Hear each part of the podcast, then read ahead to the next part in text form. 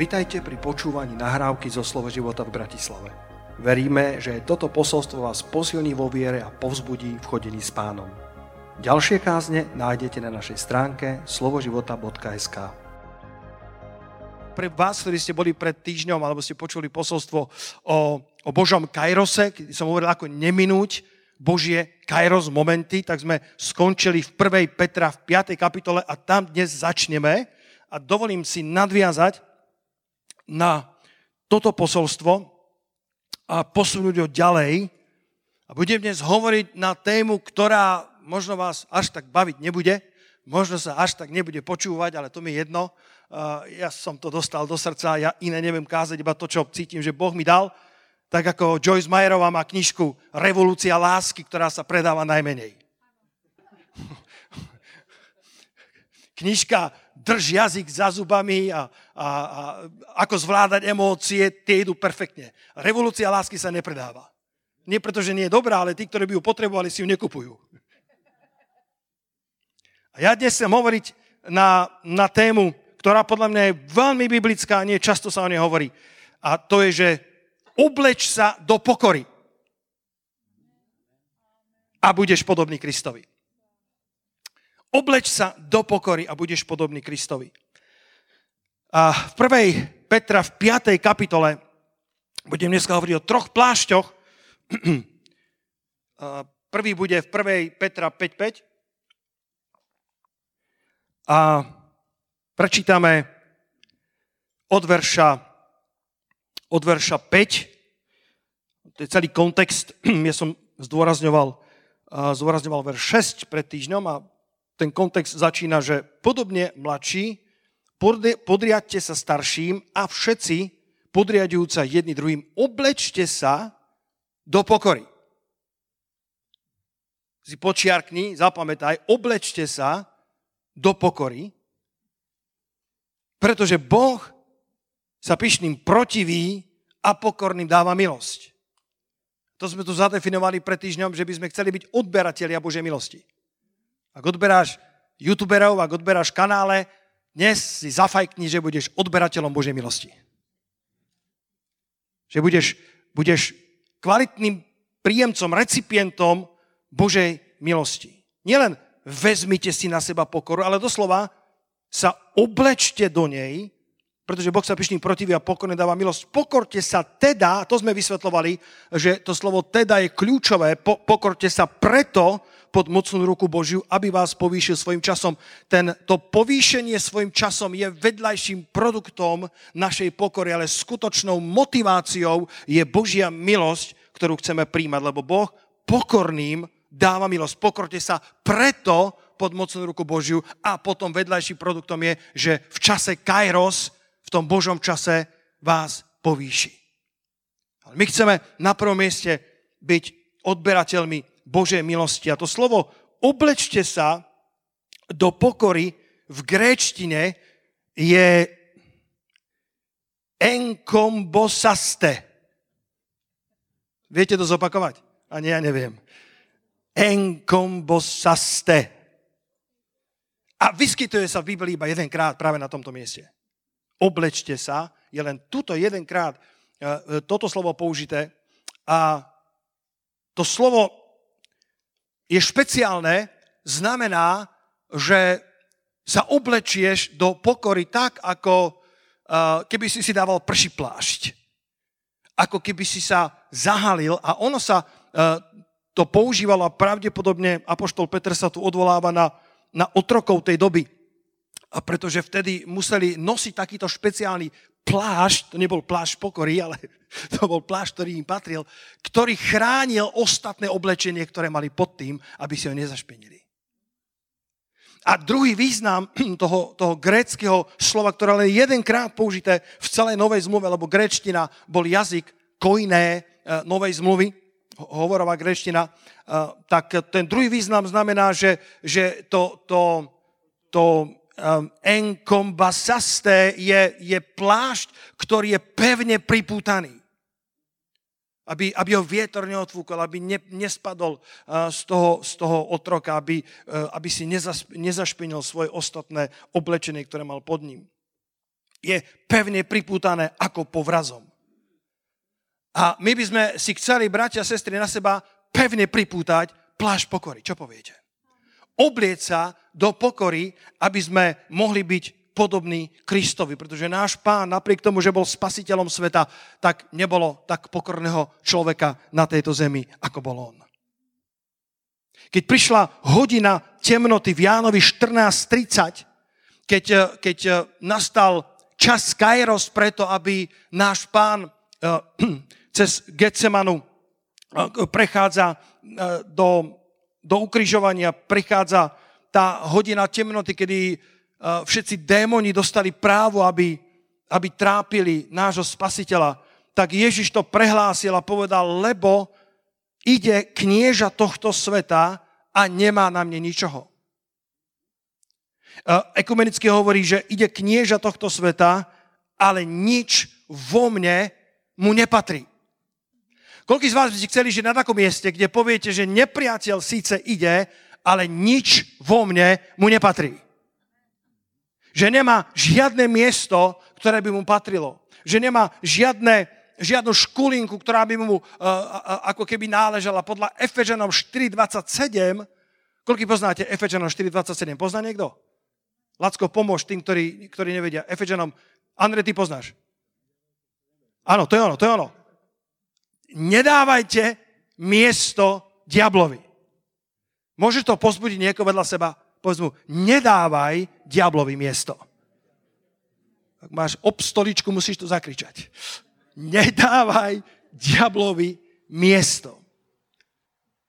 A anglický preklad tam hovorí, že nedávajte mu ani len foothold. No to neviem preložiť, foothold. Neviem dať správne slovo na to, ale znamená to, ako keď máš dvere, ktoré si zabuchol a niekto tam dal nohu. Nedávaj mu ani malú škáru. Horolezci hovoria, že na to, aby si sa vyšplhal na nejakú skalu, tak nepotrebuješ mať štrbinky, ktoré sú veľmi hlboké. Stačí ti malá štrbinka, kde dokážeš dať palec alebo len prsty a dokážeš sa ťahať hore. Nedávajte nepriateľovi ani takúto malú štrbinku vo svojom živote, aby ste mohli povedať v Kristu Ježišovi, knieža tohto sveta síce ide, ale nemá na mne ničoho. Nemá nič vo mne, čo by patrilo jemu. Koľký z vás takto chcete žiť, bratia a sestry? Viete, ja rozmýšľam o tom, že cirkev, v ktorej ja teraz žijem, cirkev, v ktorej vy žijete, by teoreticky mohla byť posledná cirkev. Toto by mohla byť teoreticky cirkev, ktorá zažije príchod Pánov. Môžete zvisknúť halelúja na to. A zároveň by to mala byť cirkev nevesta, ktorá je bez poškvrny a bez vrásky. Tá najkrajšia nevesta, ktorá zažije tú najväčšiu slávu. Tá nevesta, ktorá bude najlepšie pripravená. Tá nevesta, ako bola Ester, ktorá predtým, ako prišla pred kráľa, tak prešla 6-mesačnými kúpeľmi a potom nestačilo 6 mesiacov, tak dali druhých 6 mesiacov kúpeľov a kúpala sa v rôznych mastiach a až dokiaľ bola tak navoňaná, aromatická, že mohla prísť konečne pred kráľa. Boh nás takto mastí, bratia a sestry. Boh nás kúpe vo svojom pomazaní. Boh nás premieňa, aby sme boli takouto slávnou, nádhernou nevestou bez poškvrny. A my chceme byť ľudia, ktorí sú oblečení do pokory. My chceme byť ľudia, ktorí môžu povedať nie sami v sebe, ale v Kristovi, že knieža tohto sveta síce ide, ale nemá na mne ničo. Nič vo mne mu nepatrí. My chceme byť ľudia, ktorí sú podriadení pod mocnú ruku Božiu, pretože potom sme recipientami, sme adeptami Božej milosti a Božia milosť v tvojom živote dokáže robiť obrovské veci. Božia milosť, ak máš Božiu milosť vo svojom živote, budeš dobrý študent, budeš dobrý inžinier, dobrý magister, budeš dobrý podnikateľ, dobrý otec, dobrá mama, dobrý syn, dobrá dcéra. Ak máš Božiu milosť na sebe, ak je ruka Pánova na tvojom živote, halelúja, ak je ruka Pánova na tvojom živote, povedz si halelúja, ak je ruka Pánova na tvojom živote, všetko je OK.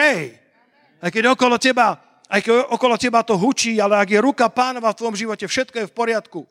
To jedno, čo si chceme v búrkach, životách zachovať, je blízkosť Krista. Keď čítame v Matúšovi 14. kapitole ten slávny príbeh, ako Pán chodil po vodách, Peter s Pánom chodili po vodách tak čítame napríklad verš 29, Matúš 14. kapitola, že Peter uprostred búrky vykročil a išiel k Ježišovi. Povedal, Pane, ak si to ty, povedz mi a ja pôjdem. A on povedal, poď. A Peter vystúpil z člna, kráčal po vode a išiel k Ježišovi. Halelúja. Nešiel Ježiš k Petrovi, Peter išiel k Ježišovi. Ak niečo potrebuješ uprostred búrok života, tak je to byť blízko Ježišovi. A keď sa začal topiť, tak Ježiš vystrel svoju ruku a zodvihol ho. Ako blízko si Ježišovi ty? Si blízko tak, aby stačilo, aby on zodvihol, aby vystrel svoju ruku a zodvihol ťa? Bratia, sestry, žijeme blízko Ježiša Krista. Kto povie amen na to? Žijeme blízko Ježiša Krista, aby keby sme sa aj začali noriť, aj keby sme začali sa topiť uprostred búrok života, aby stačilo, aby on vystrel svoju ruku, aby stačilo, aby on načiahol, aby sme boli tak blízko Kristovi, že sme na dosah jeho mocnej ruky, že sme na dosah jeho mocnej milosti, že sme tak oblečení do pokory, že sme tak schovaní v ňom, že keď začneme mať bublinky vo svojich ústach, stačí, aby on načrel, aby on vystrel svoju ruku, aby sme neboli ďaleko od neho, ale iba na dosah jeho ruky. Halelúja. Halelúja. Aby sme boli odberateľmi Božej milosti, lebo Božia milosť v našom živote, Božia ruka, ktorá je na nás, dokáže robiť nádherné veci. Máme takú knižočku o hrdinoch viery, príbehy o tom, ako naši predchodcovia urobili veľké veci pre pána. Je tam jeden športovec, ktorý sa volal Erik Liddell. Možno ste videli aj film o tomto mužovi. Veľmi, veľmi úprimný, autentický, znovuzrodený kresťan. Niekedy začiatkom 20. storočia, ktorý sa stal aj olympijským víťazom a ctil Boha nadovšetko. A vo svojich prvých závodoch, ktoré bežal ako univerzitný študent, myslím, že to boli majstrovstvá Británie, volali ho lietajúci škód, pretože hovorili, že behal tak, ako keby sa cirkusový koník snažil plávať v bazéne. že mal tak, podobne možno ako Emil Zátopek, ktorý bol známy u nás, behal veľmi tak nesúrodo. A v týchto kľúčových závodoch, ktoré rozhodovali o jeho kariére, to bolo na 400 metrov, tak sa rozbehol a jeho spolubežac sa potkol a tak do ňoho vrazil, že Erik Liddell sa ocitol na trávniku. A bol veľmi sklamaný, sklonil svoju hlavu, lebo vedel, že je vyradený z boja, ale rozhodcovia mu kývali, že poď, pokračuj, že môžeš ísť ďalej. A tak sa zapojil do toho behu na 400 metrov a akurát pred ním tí všetci bežci už mali 18-metrový náskok. Škoda, že tu Martin nie je, ten by to rozumel. Na 400 metrov, nie na maratón, na 400 metrov. A v tom behu tento Erik Liddell sa rozbehol zo všetkej síly, akú mal, a všetci v hľadisku kričali, že to nemyslí vážne, veď nemá šancu, aby ten náskok dobehol. A naozaj, aby som skrátil ten príbeh, Erik Liddell nakoniec predbehol všetkých a o 2 metre zvíťazil a totálne vyčerpaný padol na zem a lekári ho odvážali, ale celé hľadisko tlieskalo a dalo úctu tomuto bežcovi a samozrejme sa z toho dostal. A pýtali sa ho, ako ste to zvládol. A on povedal, prvú polovicu závodu som bežal zo všetkej sily. A druhú polovicu som bežal ešte rýchlejšie s Božou pomocou. Halelúja! Halelúja! To je odberateľ Božej milosti, ktorý ide naplno, ktorý ideš blízko Kristovi a potom, keď je potrebné, tak jeho ruka ťa potiahne, jeho milosť ťa potiahne, jeho sila, jeho pomoc pôjde s tebou. Je tu leto a treba dobre načerpať, treba si dobre odpočinúť, ale dajte pozor, a to hovorím aj sebe, aj vám, aby sme neodpočívali od Krista, ale aby sme odpočívali v Kristovi. Aby sme nedávali nepriateľovi ani len tú malú štrbinku, aby sme mu nedávali ani ten foothold, aby sme nedovolili nepriateľovi, aby narušil to naše oblečenie do pokory. To je ten plášť pokory, ktorý nás robí víťaznými ľuďmi na tejto zemi. Dávid zhrešil v čase, keď sa prechádzal na verande svojho domu a uvidel Batšebu, ktorá sa kúpala. A 2. Samuelova 11, verš 1, to hovorí, že to bolo v čase, kedy králi vychádzajú do boja. V čase, kedy kráľovia vychádzajú do vojny. Ale Dávid zostal v Jeruzaleme.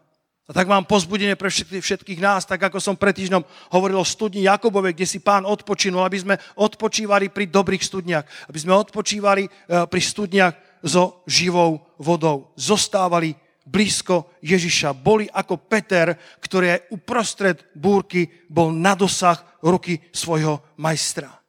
A potom keď žijeme takéto životy, tak žijeme dobrodružné životy pre Pána. Jedného dňa, keď budeme hore v nebesiach, verím, že príde chvíľa, kedy sa Boh opýta, čo sa dialo v Bratislave v 21. storočí a my budeme mať čo povedať, bratia a sestry. My budeme mať svedectvá, ktoré povieme na Božiu slávu. Tak ako Peter mohol povedať svojej dcére, pravdepodobne Petronela, nevie sa historicky presne, ale tvrdia, že jeho dcéra pravdepodobne sa volala Petronela a potom zomrela mučenickou smrťou a oslávila Pána. Peter mal čo povedať svojej dcére. Čo povieš ty svojim deťom? Ako si žil na tejto zemi? Či si bol tým odberateľom milosti? Či si bol človekom, ktorý chodil po vodách s Pánom Ježišom? Ján bol takisto blízko Ježiša, mal svoju hlavu opretú na jeho hrudi a keď potreboval kľúčovú informáciu, Ján bol najbližšie. Ben Fitzgerald, ktorý si prežil ťažké obdobie vo svojom živote, keď jeho otec spáchal sebevraždu a dokonca bol laickým služobníkom a prežil si obrovské peklo, mentálne a psychické trablek spojené s drogami, nakoniec ho Boh stadiaľ vytiahol a keby si dnes pozrel na Instagram, tak tam má napísané len 2 vetičky. Tá prvá je beloved disciple, čo je milovaný učeník a tá druhá je fascinated by Jesus, fascinovaný Ježišom. Koľký z vás ste stále fascinovaní Ježišom Kristom? Koľký z vás poviete, že ste beloved disciple, že ste milovaní učení? Koľký z vás ste ako Ján, ktorý poviete, Pane, ty máš určite všetkých ľudí rád, ale mňa máš najradšej. Ján to tak písal, že učeník, ktorého má rád Pán. Ján mal takýto vzťah, plášť pokory, či pomáha, aby si žil blízko Ježiša. Viete, aká je najvyššia úroveň, ktorú kedy v živote môžeme dosiahnuť? Najvyššia úroveň nášho života, podľa mňa tá najvyššia úroveň je zapísaná v Galatianoch 2.20. Mnohí z vás poznáte ten verš, ale poďte si ho nalistovať. Podľa mňa to je najvyšší level, ktorý môžeme v živote dosiahnuť. Galatianom 2.20. Obleč sa do pokory a budeš podobný Kristovi, o tom chcem dneska hovoriť. A ten prvý plášť, ktorý zmieňujem, je plášť pokory. A apoštol Pavol tu hovorí, už nežijem ja, myslím, že ekumenický preklad mám, už nežijem ja, ale žije vo mne Kristus. Aké zvláštne, radosné vyhlásenie, už nežijem viacej ja. Koľký sa z toho radujú, že môžu povedať, že viac nežijem ja. Už to nie som viacej ja, ktorý žijem, ale žije vo mne Kristus. A život, ktorý teraz žijem v tele, žijem vo viere v Božieho Syna, ktorý si ma zamiloval a vydal samého seba za mňa. O Pavlovi by si mohol povedať, alebo Pavol by mohol povedať, nenájdete vo mne svet a mňa nenájdete vo svete. Pavol povedal, že je ukrižovaný tomuto svetu. Že viacej nežije on sám, ale žije v ňom Kristus. A to, čo žije teraz v tele, žije vo viere Božieho Syna, ktorý si ho zamiloval a vydal sám seba za ňoho. Tá nová knižka, ktorú teraz Martin oznamoval od Johna Bevera, Bože, kde si? Jeden citát z tej knižky, Bever hovorí, telo nemôžeš zviazať alebo vyhnať, dá sa iba ukrižovať. Možno by si chcel, aby to niekto spravil za teba, aby všetky tie nánosy, ktoré idú so starým človekom, boli vyhnané z tvojho života, ale aby boli zviazané, ale telo sa dá iba ukrižovať. Pozri sa, ako to hovorí Galatianom 5. kapitola, to nemám v poznámkach, ale v Biblii to mám. Halelúja. Galatianom 5. kapitola. Ak si tu niektorí, ktorí máte zápasy, dnes budeme krstiť ľudí a to je vždycky nádherná udalosť, kde môžeme pochovať toho starého hriešného človeka. A Galatianom 5. kapitola, niekedy to je pre vás, ktorí budete krstení, taký leitmotív, pozbudenie z písma. Kde sú Galatiania? Máte ich? Mne sa schovali. Už ich mám. Niekto hovorí, že to sú Galantiania.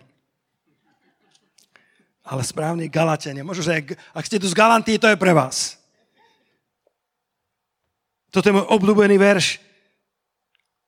24. Galatianom 5. kapitola. Ale tí, ktorí sú Kristovi. Ste tu Kristovi, bratia a sestry.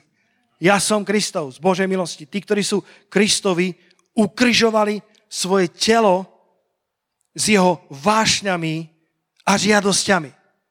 Jediný spôsob, ako sa zbaviť svojich vášní a žiadostí je, že ukrižuješ svojho starého človeka, svoje staré ja, aby si mohol povedať spolu s Pavlom, už viacej nežijem ja. Ja myslím, že potrebujeme kázať toto posolstvo aj pre modernú charizmatickú cirkev, aby sme neboli iba ľudia s pomazaním, ale ľudia s charakterom. Ľudia, ktorí majú pomazanie a zároveň charakter Boží. Povedzme na to. A jediný spôsob, ako sa zbaviť starého človeka, nikto to nemôže vyhnať. Niekedy budeš potrebovať exorcizmus, alebo budeš potrebovať, aby ti pomohli v modlitbe, ale vo svojej podstate vášni a žiadosti sa nezbavíš inak, ako tak, že ich budeš ukrižovávať deň za dňom spolu s Kristom. Lebo je napísané, tí, ktorí sú Kristovi, ukrižovali svoje telo spolu s jeho vášňami a jeho žiadosťami. Aby si mohol povedať, ako možno Pavol o sebe, nenájdete vo mne svet a mňa nenájdete vo svete. Aby si mohol povedať spolu s Kristom, ktorý povedal, síce knieža tohto sveta ide, ale nemá na mne ničoho. Nič vo mne mu nepatrí. Nie je žiadna šlapa, nie je žiadna štrbinka, kam by mohol položiť svoju nohu, pretože som oblečený v pokore, pretože som oblečený do Krista. Martin Luther King povedal, ak nemôžem konať veľkolepé veci, môžem konať malé veci veľkolepým spôsobom. Ak nemôžem konať veľké veci, ktoré sa zdajú byť veľkolepé pre ľudí, tak dobre dneska Tomáš hovoril aj na tú tému financií, kedy povedal, že aj dobré veci sa dajú robiť zlým spôsobom. Martin Luther King to potvrdzuje, alebo Tomáš potvrdil jeho, neviem, kto bol skôr. Nemôžem konať veľkolepé. Ak nemôžem konať veľké veci, tak môžem konať určite malé veci veľkolepým spôsobom. Otázka nie je, či sú to veľké veci v očiach ľudí. Otázka je, či to, čo robíš v dobrom duchu. Čokoľvek robíte, máte robiť v mene Pána Ježiša Krista na jeho slávu. A potom druhý plášť, o ktorom chcem hovoriť, je plášť starého človeka. Už som sa ho dotkol na to, aby si mohol obliecť tento plášť pokory, tak potrebuješ niečo zvliecť zo seba. Lebo pokorný duch nie je utiahnutý duch. Pokorný duch je vo svojej podstate veľmi hladný po Bohu a skutočne pokorný duch chce ešte viac Boha, než máš teraz. Cirkev, ktorá je pokorná, cirkev, ktorá potrebuje viac a viac Božej slávy a viac posvetenia a očistenia. Je cirkev, ktorá viac a viac volá na Pána. Skutočná pokora nie len o tom, že sa podriadujeme jeden druhému, že máme v úcte bratstvo, ale skutočná pokora je o tom, že ešte viacej prahneme po Pánovi a chceme viac od Pána do našich životov. A v Markovi v 10. kapitole nájdete príbeh o Bartimeovi. I z toho poznáte. Marek, 10. kapitola. Ešte vydržte pár minút so mnou týchto niekoľko myšlienok o tom, ako si obliec pokoru, pretože to ťa činí človekom, ktorý je podobný Kristovi. Tá knižka od Ricka Joynera, ktorá je takým prorockým videním, akože sa volala tá starodávna knižka. Ako? Posledná bitva. Tak tam krásne popisuje, ako rôzne generácie bránili rôzne pravdy evanjelia. Niektoré generácie bránili pravdu o spasení, potom boli ďalšie generácie, ktoré bránili pravdu o uzdravení. A potom hovorí, že jeden z najvyšších levelov bol útes, ktorý sa volal Galatianom 2.20. Bol ten útes, kde sa kresťania dostali. To je podľa mňa ten najvyšší level, kam môžem prísť. To je jedno, čo si o mne myslíte, to je jedno, čo ľudia o mňa hovoria. To je síce pekné, ak ma niekto pozbudí, ale to, čo je skutočná pravda o mne, je to, čo Pán si o mne myslí. Halelúja. A to, čo je skutočne dôležité, či žijem na tom útese, či žijem v tej skale Galatianom 2.20, lebo podľa mňa to je najvyššia úroveň, kam sa môžeš dostať. Že viacej nežiješ ty, ale žije v tebe Kristus. A to, čo žiješ teraz v tomto tele, vo viere Syna Božieho žiješ, ktorý si ťa zamiloval a vydal sám seba za teba. Halelúja.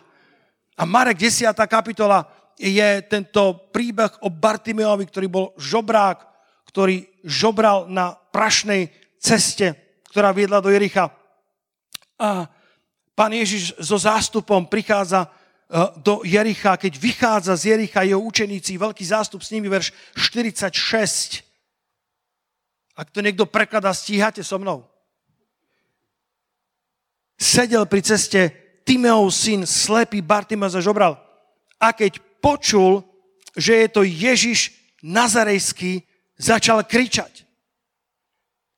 Čo sa deje s nami, keď počujeme, že prichádza Ježiš Nazarejský? Halelúja. Či to stále hýbe našimi srdcami? Či sme stále ľudia, ktorí dokážeme volať na Pána? Keď on počul, že je to Ježiš Nazarejský, začal kričať. Nádej pre každého, preklad hovorí, že začal volať na plné hrdlo. Volajú nás charizmatické zbory. Buďme charizmatické zbory. Halelúja. Keď sme na Peťovú 18-ku vycestovali do Španielska, keď som pripravil také prekvapenie a išli sme na štadión FC Barcelona, Camp Nou. A keď sme prišli na ten štadión, tak to bolo wow, to bolo konečne som prišiel na štadión, ktorý je viehlasný, ktorý je preslávený, má 99,000 sedadiel. A vtedy na tom zápase nás bolo len 72,000. Ale keď som tam prišiel, tak samozrejme ten štadión v sebe evokoval nádhernú atmosféru povzbudenia, nádhernú atmosféru fanúšikov. Barca, Barca, Barca. A verím, že je to podobné, ak mi dovolíte tento príklad, keď prichádza Pán Ježiš, niečo by sa malo diať v našom vnútri. Keď počujeme o tom, že Ježiš je v dome Pánovom, keď vás pozbudzuje chvála, že poďme spolu chváliť Pána, niečo by sa v tebe malo ozvať, tak ako sa to ozvalo v Bartimeovi. A Bartimeus začal kričať. Začal volať na plné hrdlo. Pokorné srdce chce viac Boha vo svojom živote. Pokorné srdce povie, Pane, ja to nezvládam sám. Ja potrebujem, Pane, Tvoju pomoc. Tak ako Peter, ktorý chodil po vodách, ale keď sa začal topiť, tak zvolali Ježišu a Ježiš ho vytiahol z tej vody. Ježiš ho zachránil, milosť Božia mu bola dostupná. Pokora ti otvorí väčšie dvere ako akákoľvek arogancia. Halelúja. Pokora, skutočná pokora ti otvorí väčšie dvere ako akákoľvek asertivita. A Bartimeus začal volať na plné hrdlo, Ježišu, synu Dávidov, zmiluj sa nado mnou. Nenechaj sa odradiť vo svom volaní, lebo boli ľudia, ktorí povedali, unúvaš učiteľa, prečo tak kričíš? A ja ťa chcem povzbudiť, aby si bol človekom, ktorý chce neustále viacej Pána. Halelúja, aby si bol človekom, ktorý chce duchovné dary, aby si bol človekom, ktorý chce viac svetosti, aby si bol človekom, ktorý chce byť bližšie Pánovi deň za dňom. Aby si bol človekom, ktorý miluje Božie slovo, ktorý číta Božie slovo, aj keby ho náokolo už nikto viacej pravidelne nečítal. Aby si bol človekom modlitby, aj keby si bol v prostredí, kde ľudia modlitbu zosmiešňujú. keby všetci vyhadzovali svoje obedáre. Pamätáte si na Jána 6. kapitolu? Bol tam len ten mládenček, ktorý si zachoval ten svoj obed a pravdepodobne mnohí, ktorí mali nabalené svoje obedy vo svojich obedároch, tak ich povyhadzovali v páľave slnka. Keď ľudia vyhadzujú to, čo ti zainvestovali rodičia, keď vyhadzujú dedičstvo viery, keď ľudia naokolo, keď tínedžeri prichádzajú do veku, kedy sa začínajú rozhodovať o svojom živote, o svojom svetonázore, začínajú vyhadzovať svojich 5 chlebov a dve rybičky, ty si ich zachovaj, mladý človek, pretože Ježiš Kristus ich chce zobrať do svojich rúk, rozmnožiť ich a použiť ich na svoju slávu. Keď ľudia vyhadzujú svoje hodnoty v páľave slnka, v páľave posledných čias, keď ľudia so svojím obedárom nevydržia, tak ty si zachovaj, lebo ten obedár to je to, čo mu mama alebo otec naložili do toho ruksaku, čo mu naložili na cestu. A verím, že je to symbolika, aby ste to, čo počujete v cirkvi živého Boha, aby ste si dobre chránili, dobre strážili, lebo Ježiš to ešte môže mocne použiť. Chránte si tie hodnoty, buďte ľuďmi, ktorí sa nenechajú odradiť vo svojom volaní po viac Boha. Začal volať na plné hrdlo, až sa nakoniec Pán zastavil. A v Markovi 10, verš 50, poďte sa pozrieť. V Evangeliu Marka v 10. kapitole vo verši 50 čítame, keď ho Ježiš zavolal, vtedy postal Ježiš a kázal ho zavolať a zavolali slepého a vraveli mu, dúfaj, vstaň, volá ťa. A on odhodiac svoj plášť vyskočil a išiel k Ježišovi. Keď sa ocitneš blízko Krista, zistíš, že nosíš plášte, ktoré treba odhodiť. Existujú plášte, ktoré v Božej blízkosti zrazu prezrieš a povieš si, Pane, toto nie je plášť, ktorý je od teba. Ten plášť symbolizoval jeho sociálny status. Ten plášť symbolizoval jeho slepotu, jeho žobravú mentalitu, jeho invalidný dôchodok, ktorý bol nulový. Jeho žobranie, ten plášť symbolizoval status žobráka. A ak si máme obliec Božie plášte, tak sú niektoré plášte, ktoré musíme zobliec prv, ako môžeme obliec Božie plášte. A na záver, ten tretí plášť, o ktorom budem hovoriť, bude plášť moci a plášť autority. Ale ten prvý je plášť pokory, pretože to je najvyššie ocenenie v nebeskom kráľovstve. Najvyššia hodnota v Božom kráľovstve nie sú naše dary, nie sú naše charizmy, ale pokorný plášť. Myslel som, že poviete všetci amen na to. A na to, aby si mohol obliecť tento plášť, sú niektoré plášte, ktoré potrebuješ odhodiť. Keď sa ocitneš blízko Krista, zistíš, že niektoré plášte, ktoré nosíš, vôbec nie sú od Pána. Efežanom 4. kapitola, verše 22 až 24. Halelúja. Dneska sa mi podarí kázať celkom v dobrom čase. Sláva Pánovi. Uvidíme ešte, čo všetko príde. Ale dovolte mi ešte tuto vás zaviesť. Efežanom 4, 22 až 24. Ja tam mám znova z ekumenického prekladu. Vyzlečte si starého človeka s predchádzajúcim spôsobom života, ktorý hynie klamnými žiadosťami a obnovte sa duchovným zmýšľaním a oblečte si nového človeka, stvoreného podľa Božieho obrazu v spravodlivosti a svetosti pravdy. O bratia a sestry, keď nebo na nás pozerá, aké plášte nosíme na svojom živote. Keď nebo na nás pozerá, či sme si dobre obliekli plášť pokore, lebo to za nás neurobi nikto. Biblia tu hovorí, že sa máme obnoviť duchovným zmýšľaním.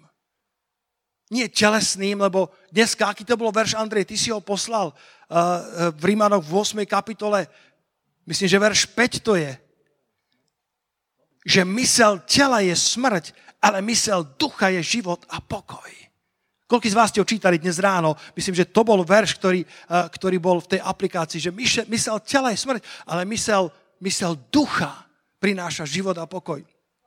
Ako to Joyce Meyerová nedávno spomenula, že prišla jedna žena na jej zhromaždenie a áno, Rimanom 8:6 je to, lebo zmýšľanie tela vedie k smrti, ale zmýšľanie ducha vedie k životu a k pokoju. Prišla žena na zhromaždenie a po 5 minútach sa zdvihla a odišla zo zhromaždenia. A napriek tomu, že tam bolo veľa požehnania, tak to jediné, čo celý deň vo svojej hlave premielala je, že prečo tá žena odišla zo zhromaždenia. Určite som nekázala dosť dobre, určite som nevyzeral dobre, určite som povedala niečo, čo ju urazilo a nemohla kvôli tomu spať a bola veľmi z toho rozhodená. A na druhý deň ráno si dala kávu a nejaká jej priateľka prišla, vytešovala sa z toho, aké to bolo výborné zhromaždenie. A hovorí, jej, skoro by som zabudla. Mám ti odkázať, pamätáš si na tú sestru, ktorá odišla zo zhromaždenia? A čo sa no, to si mi nemusela pripomínať. Pamätám si. Ona ti odkazovala, že precestovala stovky kilometrov, aby prišla na tvoje zhromaždenie, ale musela ísť do práce, ale že si ťa tak váži, že je stálo za to, aby bola na tvojom zhromaždení 5 minút. Ten istý príbeh, ktorý zrazu vyzeral inak, keď sa na to pozrieš z dvoch hľadísk. Keď vidíš túto flašku, tak vidíš len tento obrázok a nevidíš to, čo vidím ja. Až keď ti pomôžem vidieť môj pohľad, tak uvidíš to, čo vidím ja. Niekedy vidíme len ten svoj pohľad a myslíme si, že ten je jediný správny, ale Biblia hovorí, že sa máme premeniť obnovení svojej mysle. Aby to nebolo zmýšľanie tela, ale aby to bolo duchovné zmýšľanie, lebo pozri sa do verša 22, tam je napísané, že máme vyzliecť starého človeka a verš 24 hovorí, že máme obliecť nového človeka. Vidíte to spolu so mnou? Verš 22 hovorí o vyzlečení starého, verš 24 hovorí o oblečení nového. A medzi veršom 22 a 24 je čuduj sa svete, verš 23. A jediná cesta z verša 22 do verša 24 vedie cez verš 23. To je zjavenie dneska však. Jediný spôsob, ako sa dostaneš zo starého do nového, jediný spôsob, ako prejdeš z verša 22 do verša 24, verš 23, ktorý hovorí o obnovení sa duchovným zmýšľaním. Amplify preklad hovorí, že neustále sa obnovujte v duchu svojej mysle, majúc čerstvý, mentálny a duchovný postoj. Halelujá. Je to otázka to, aký máš postoj, čo dovolíš, aby sa dialo v tvojej mysli. Len tak dokážeš vyzliekať toho starého človeka a dokážeš si obliekať toho nového, ktorý je stvorený podľa Božího obrazu, spravodlivosti a svetosti pravdy. Môžete všetci povedať halelúja, bratia a sestry. Boh chce, aby sme vyzliekli starého človeka, aby sme premýšľali správne, aby sme dovolili Božiemu slovu, Božiemu duchu, aby nás obnovilo v našom vnútornom premýšľaní, aby sme dobre premýšľali o druhých ľuďoch. Napadá, keď som pred nejakým časom napísal jednému vedúcemu chvál, som napísal, že aká skvelá služba to bola, tak odpovedal, to bolo preto, lebo som mal perfektný hudobný tím, s ktorými sa tak dobre spolupracovalo. Zvalil to na nich. Zvalil to na nich. Dal slávu pánovi a mal postoj, že to nebolo kvôli mne, to bolo kvôli tomu, že s nimi sa dobre spolupracovalo. Nikto za teba starého človeka nezvlečie. Je to tvoja a moja zodpovednosť. Možno obstojíš pred človekom, ale keď si pred Kristom, tak vidíš veci čerstvým spôsobom. Si obnovený v duchu svojej mysle a máš čerstvý mentálny a duchovný postoj. A tak si dokážeš obliecť toho nového človeka, ktorý je stvorený podľa spravodlivosti a svetosti pravdy. A to je cirkev, ktorá ma fascinuje. To je cirkev, ktorá ma baví. To je cirkev, ktorá je oblečená do pokory, ktorá je oblečená do Krista. Cirkev, ktorá bojuje svoje boje z útesu Galatianom 2:20. Kedy Satan síce ide a ty povieš, ale on nemá na mne ničoho. On chce vyliesť do môjho života, ale nemám žiadne štrbinky, nedávam mu žiadne miesto v mojom živote. Som premenený obnovením svojej mysle a dokážem milovať bratov, sestry, ktorí sú iní ako ja. Som človek, ktorý vyzliekol starého človeka, obliekol si nového človeka, vyzliekol som plášť, ktorý mi nedal môj spasiteľ, môj pán, a namiesto toho som si obliekol plášť pokory, pretože to je najvyššie ocenenie, ktoré existuje v Božom kráľovstve. Halelúja.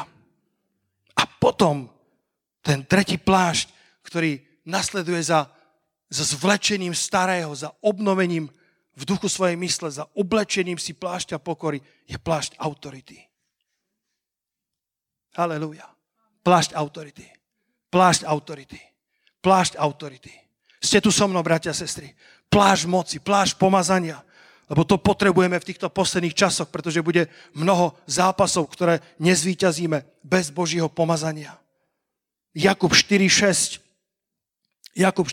verš, ktorý by si mal poznať naspamäť aj vo svojom osobnom živote, ale myslím si, že sa nevzťahuje iba na tvoj osobný život, ale zároveň sa vzťahuje na život cirkvi, zároveň sa vzťahuje na službu druhým. A tu čítame: poddajte sa Bohu a sprotivte sa diablovi a on utečie od vás. Prv, ako sa dokážeme sprotiviť diablovi, postaviť sa na odpor tomu zlému, tak Biblia hovorí: poddajte sa Bohu. Poďme byť ľudia, ktorí sú poddaní pánovi, poddaní jeden druhým, aby sme tak spoločne sa dokázali postaviť na odpor tomu zlému, sprotiviť sa diablovi, a potom je napísané, že on utečie od nás. Halelúja.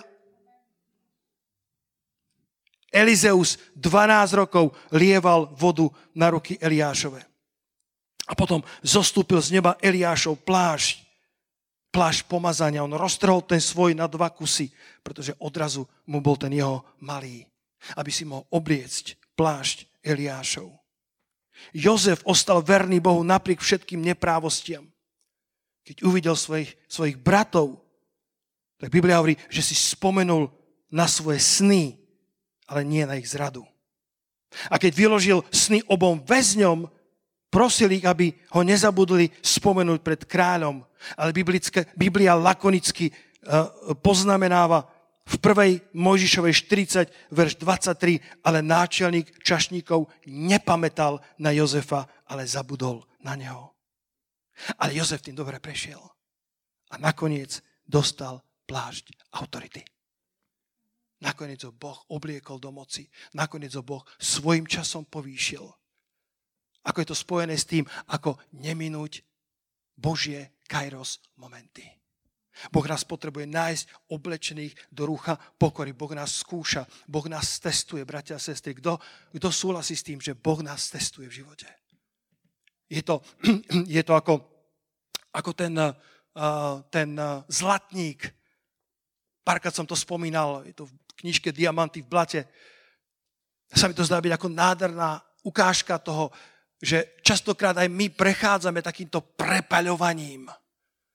Komu z nás sa páči prepaľovanie? Nikomu z nás sa nepáči prepaľovanie. Alebo sú nejakí takí, ktorí sú radi, keď sú na tom hrnčiarskom kole a točí sa to s tebou a nebeský otec dá svoje prsty do tej hliny a potom zoberie tú nádobu a dávajú do rozhorúčenej pece. A v tej peci dáva istú horúčosť, takú, ktorú len on vie, že je správna. Ten príbeh ide tak, že prichádza človek, ktorý si chce niečo zakúpiť v tom zlatníctve, ale je tam len asistent, on chce ísť za majstrom, tak sa pýta, že kde je majster, a ten asistent povie, je vzadu, teraz nemôže prísť. A hovorí, ale ja si chcem zakúpiť niečo od vás. A tak sa tam dostane dozadu a uvidí majstra, ako je na to nádobou, v ktorej sa prepaluje zlato. A má oči upreté na to zlato, na tú nádobu. Bratia a sestry, oči pánové sú upreté na každého z nás. Jednoho dňa sa nebude rozhodovať o našej večnosti podľa toho, čo my povieme. Jedného dňa sa bude rozhodovať podľa toho, čo on si o nás myslí. Čo on povie, že bola pravda. A tie oči toho zlatníka sú upreté na tú nádobu a reguluje horúčosť. A ten klient z Európy sa pýta: Pane, nemôžete mi venovať chvíľku, ja si chcem niečo zakúpiť vo vašom zlatníctve. A povedal: teraz nemôžem. A potom sa pýta, čo robíte? On hovorí, prepalujem zlato, lebo skutočné zlato, toto je tiež dobrý príklad, ak má táto obrúčka 18 karátov, ak je to 18 karátové zlato, neviem, aké je to zlato, ty si 24 karátové, ale táto obrúčka 24 karátov, pokiaľ dobre rozumiem, tak to keby bolo dokonalé zlato, ale to je 24 kusov je zlatých, ale 18 alebo 16 karátové znamená, že 8 časti z tých 24 sú prímesi, sú nečistoty, ktoré sa ukážu až vo chvíli, kedy ich vystavíš veľkej intenzite ohňa. Lebo majú rôznu hustotu. O obručke potom môžeme rozprávať aj inokedy. Ale ja už to môžem rozprávať nádherných 24 rokov. Dajme potles Pánovi za manželstvo, ktoré je prepálené v ohni. Ďakujem Bohu za teba, Katka. Obrovským požehnaním. A to zlato, ak má 18 karátov, tak 6 častí nie je skutočné zlato, ale na prvý pohľad to nevidíš. Až keď prejde páľavou, horúčavou tej ohnivej pece, tak keďže majú rôznu hustotu zlato a prímesi, tak prímesi vyplávajú na povrch. Až vtedy ich môžeš detekovať, až vtedy ich môžeš odlíšiť, až vtedy ich môžeš vyčistiť, aby zlato zostalo skutočným zlatom. A ten zlatník hovorí: nemôžem dať svoje oči preč od tej nádoby, pretože keby som tú horúčavu dal príliš silnú, tak dokážem poškodiť zlato. Keby som vybral to zlato prv, ako je správne, tak tie prímesi zostanú v zlate a neoddelia sa. A ten klient sa ho pýta: Pane, a podľa čoho viete, že zlato je hotové, že je prepálené? A tá odpoveď je nádherná. Zlatník hovorí: viete, viem podľa toho, že je hotové, keď v tom zlate vidím svoj odraz. Keď v tom zlate vidím samého seba, keď v tom zlate vidím odblesk svojej tváre. Vtedy sme hotoví, bratia a sestry, keď môžeme povedať, že žijeme na útese, že žijeme na skale Galatianom 2.20. Nežijem už viacej ja. Satan síce ide, ale nemá na mne ničoho. Nikto z nás to nevieme povedať sami v seba, iba keď sme v Kristovi a spolu s Kristom ukrižovali svojho starého človeka spolu s jeho vášňami a s jeho žiadosťami, jeho egocentrizmom, jeho obľúbenými samáriami, jeho obľúbenými oblastiami alebo oblastiami, do ktorých by nikdy nechcel vojsť. A Ježiš nás prepaluje ako zlato sa prepaluje v ohni. Nie preto, lebo by nás chcel zničiť, ale preto, že chce, aby v nás bolo viac a viac Krista. Lebo tento svet očakáva zjavenie synov Božích. Tento svet túžobne očakáva, kde sa objavia tí Kristovci. A my sami v sebe nemáme čo tomuto svetu dať, ale ak môžeme povedať spolu s Pavlom, že viacej nežijem ja, ale žije vo mne Kristus, ak môžeme spolu s Pavlom povedať, že tento život, ktorý teraz žijem vo viere Syna Božieho žijem, ktorý si ma zamiloval a vydal sám seba za mňa, tak potom, bratia a sestry, dokážeme tento svet premeniť. Halelúja. Potom sme pripravení vojsť do tohto sveta so zlatom evanjelia, so zlatom Kristovej prítomnosti. Sme pripravení vojsť s pomazaním a s plášťom Svätého Ducha, s plášťom pomazania, ktorý dokáže rozdeľovať vody, ktorý dokáže uzdravovať chorých ľudí. Haleluja, ktorý dokáže dávať do poriadku rozbité manželstva. Toto je povolanie pre cirkev, ktoré Boh má v týchto posledných časoch. Sme ako nevesta, ktorá sa znova kúpe v kúpeli vody, to je v jeho slove. Sme ako tá Ester, ktorá sa pripravuje na stretnutie so svojím ženíchom a sme neustále mazaní masťami Svätého Ducha, aby sme boli pripravení byť jeho svedkom a jeho svedectvom v tomto svete. Aby keď ľudia na nás pozrú, aby povedali: to je Kristus v týchto ľuďoch. To je Kristus, ktorý v nich hovorí, to je Kristus, ktorý v nich žije, to je Kristus, ktorý cítime v ich prítomnosti. Toto je naše povolanie. Toto je moja najvyššia ambícia. Chcete vedieť, aká moja najvyššia ambícia? Moja najvyššia ambícia nie je mať najväčší zbor. Moja najvyššia ambícia nie je byť bohatý človek. Moja najvyššia ambícia je byť podobný Kristovi. Deň za dňom, viac a viac. Mám niekoľkých, ktorí povedia amen na to, povedia, pastora, ja chcem byť podobný Kristovi, deň za dňom, viac a viac. Ako povedal ten Martin Luther King, možno, že nebudeme robiť veľkolepé veci, dobre, ale budeme možno robiť malé veci, ale veľkolepým spôsobom. Spôsobom, ktorý oslávi Krista. Keď jednoho dňa prídeme tam hore, a to vám garantujem, že jednoho dňa sa my všetci musíme ukázať pred súdnou stolicou Kristovou. Bože si, pastor, kresťania predsa neprídu na súd. Ale potom míňaš, že Biblia hovorí o dvoch súdoch. Jeden súd je pred bielým trónom Božím a na ten súd podľa Jána 5.24 neprídeme.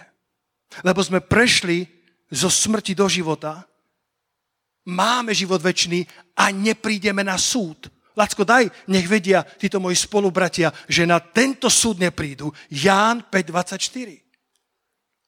Na tento súd, kde sa bude rozhodovať o večnosti, na tento súd neprídeme. Kto z vás vie, prečo na ten súd neprídeme? Lebo náš súd sa už konal. Pred 30 rokmi sa konal môj súd. Pred 30 rokmi som sa postavil pred Boží súd a povedal som, Bože, ja som hriešný človek. Bože, ja si nezaslúžim večný život. Ale advokát Kristus prišiel a vymazal všetky moje previnenia z tej knihy. A ja som prešiel zo smrti do života. Získal som život večný a viac neprídem na súd, lebo môj súd sa konal.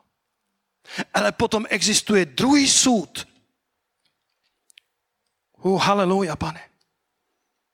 Druhý súd, poďte sa pozrieť. A tu skončím. Toto nebolo v poznámkach, toto je v duchu Božom. Ktorí študenti písma mi pomôžu? Kde to je? 2. Korinťanom, podľa môjho vedomia. 5. kapitola. 2. Korinťanom, 5. kapitola. Verš 6. Preto teda vždycky dôverujeme a vieme, že kým sme doma v tele, sme von z domova a vzdialení od Pána, lebo chodíme vierou a nevidením. Ale dôverujeme i súčasne volíme radšej vysťahovať sa von z tela a bývať doma u Pána. My sa tešíme, bratia a sestry, na stretnutie s našim Spasiteľom. Keby bolo na nás, tak chceme bývať doma u Pána. A preto sa aj všemožne snažíme. Vidíš to? Snažíme sa všetkými silami. Usilujeme sa všemožne, aby sme, či už sme doma v tele, alebo sme von z domova, jemu sa ľúbili. My sa chceme ľúbiť na prvom mieste Ježišovi Kristovi. Lebo my všetci, a tu to hovorí ku kresťanom, to hovorí k ľuďom, ktorí chodia vierou a nevideným, podľa verša 7. To hovorí veriacim ľuďom, lebo my všetci sa musíme raz ukázať pred súdnou stolicou Kristovou. To je ten druhý súd, ktorý nazývame tak familiárne kresťanský súd, alebo súd pre kresťanov, ktorý nebude rozhodovať o večnosti, ale bude rozhodovať o miere odplaty.